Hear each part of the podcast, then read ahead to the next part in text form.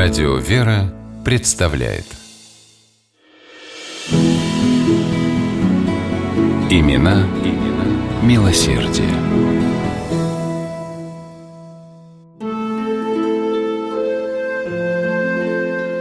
Жители Сергиевского в лаптях не ходят.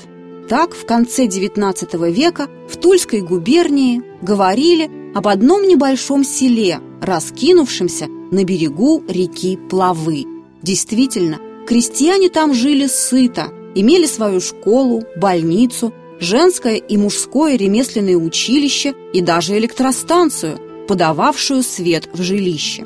Все это появилось в Сергиевском благодаря стараниям одной единственной женщины – княгини Веры Федоровны Гагариной.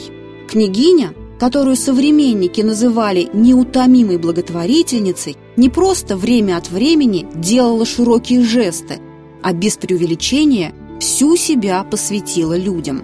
Осознание необходимости служения ближним пришло к Вере Федоровне однажды после шумного бала, который она вместе со своим супругом, князем Сергеем Гагариным, давала в своем шикарном петербургском дворце.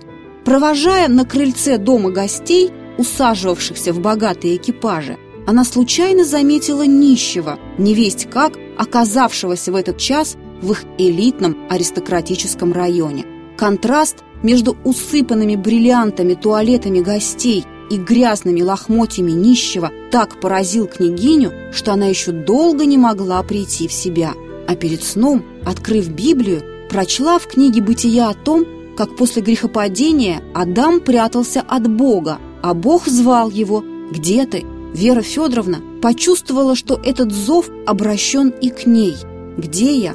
Прячусь посреди веселья и богатства, в то время как Господь взывает ко мне устами тысяч нищих, голодных, обездоленных, говорила себе княгиня. Тот вечер стал для Веры Гагариной потрясением, после которого жизнь ее сильно изменилась.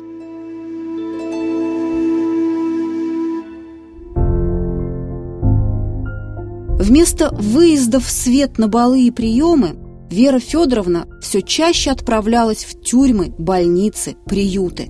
И не с пустыми руками. Повсюду княгиня оставляла щедрые пожертвования. Не раз Гагарина отправлялась и в так называемые петербургские трущобы, бедные районы, где в деревянных бараках жили нищие, безработные и отверженные. Невзирая на опасность, а слава у этих мест была весьма дурная, Княгиня стучалась в двери, спрашивала людей, в чем есть нужда, подробно записывала, а на следующий день посылала в эти дома все необходимое. В 1869 году супруги Гагарины переехали из Петербурга в свое родовое имение в Тульской губернии, село Сергиевское. Здесь, при полной поддержке мужа, княгиня взялась за строительство больницы. В результате Помимо корпуса на 40 мест был построен жилой дом для персонала, поликлиника и три аптеки. Оборудование для больницы Вера Федоровна выписала из Кёнигсберга. Оттуда же, по ее приглашению, в Сергиевское приехал известный врач Артур Дуковский. Во время Первой мировой войны княгиня открыла в больнице лазарет для раненых, в котором сама с любовью и заботой ухаживала за солдатами.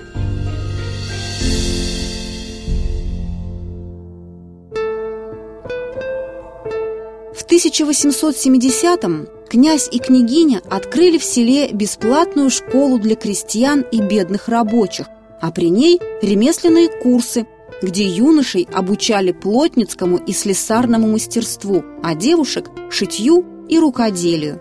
По указанию Веры Федоровны в Сергиевском была пущена электростанция и построена современная водокачка. Нуждающимся крестьянам села княгиня в пожизненное, безвозмездное пользование выдавала земельные наделы, помогала со строительством домов, выделяла средства на организацию домашнего хозяйства.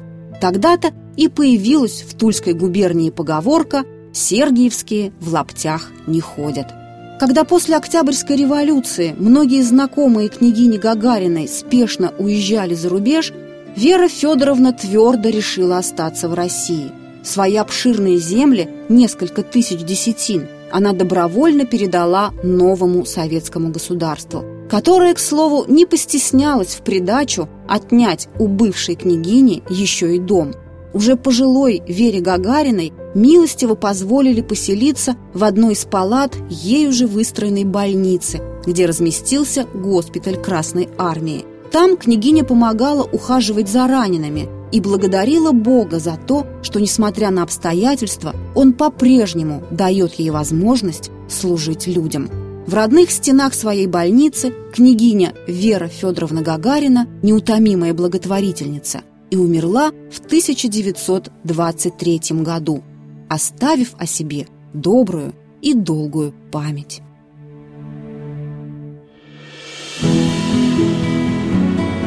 Имена, имена милосердие.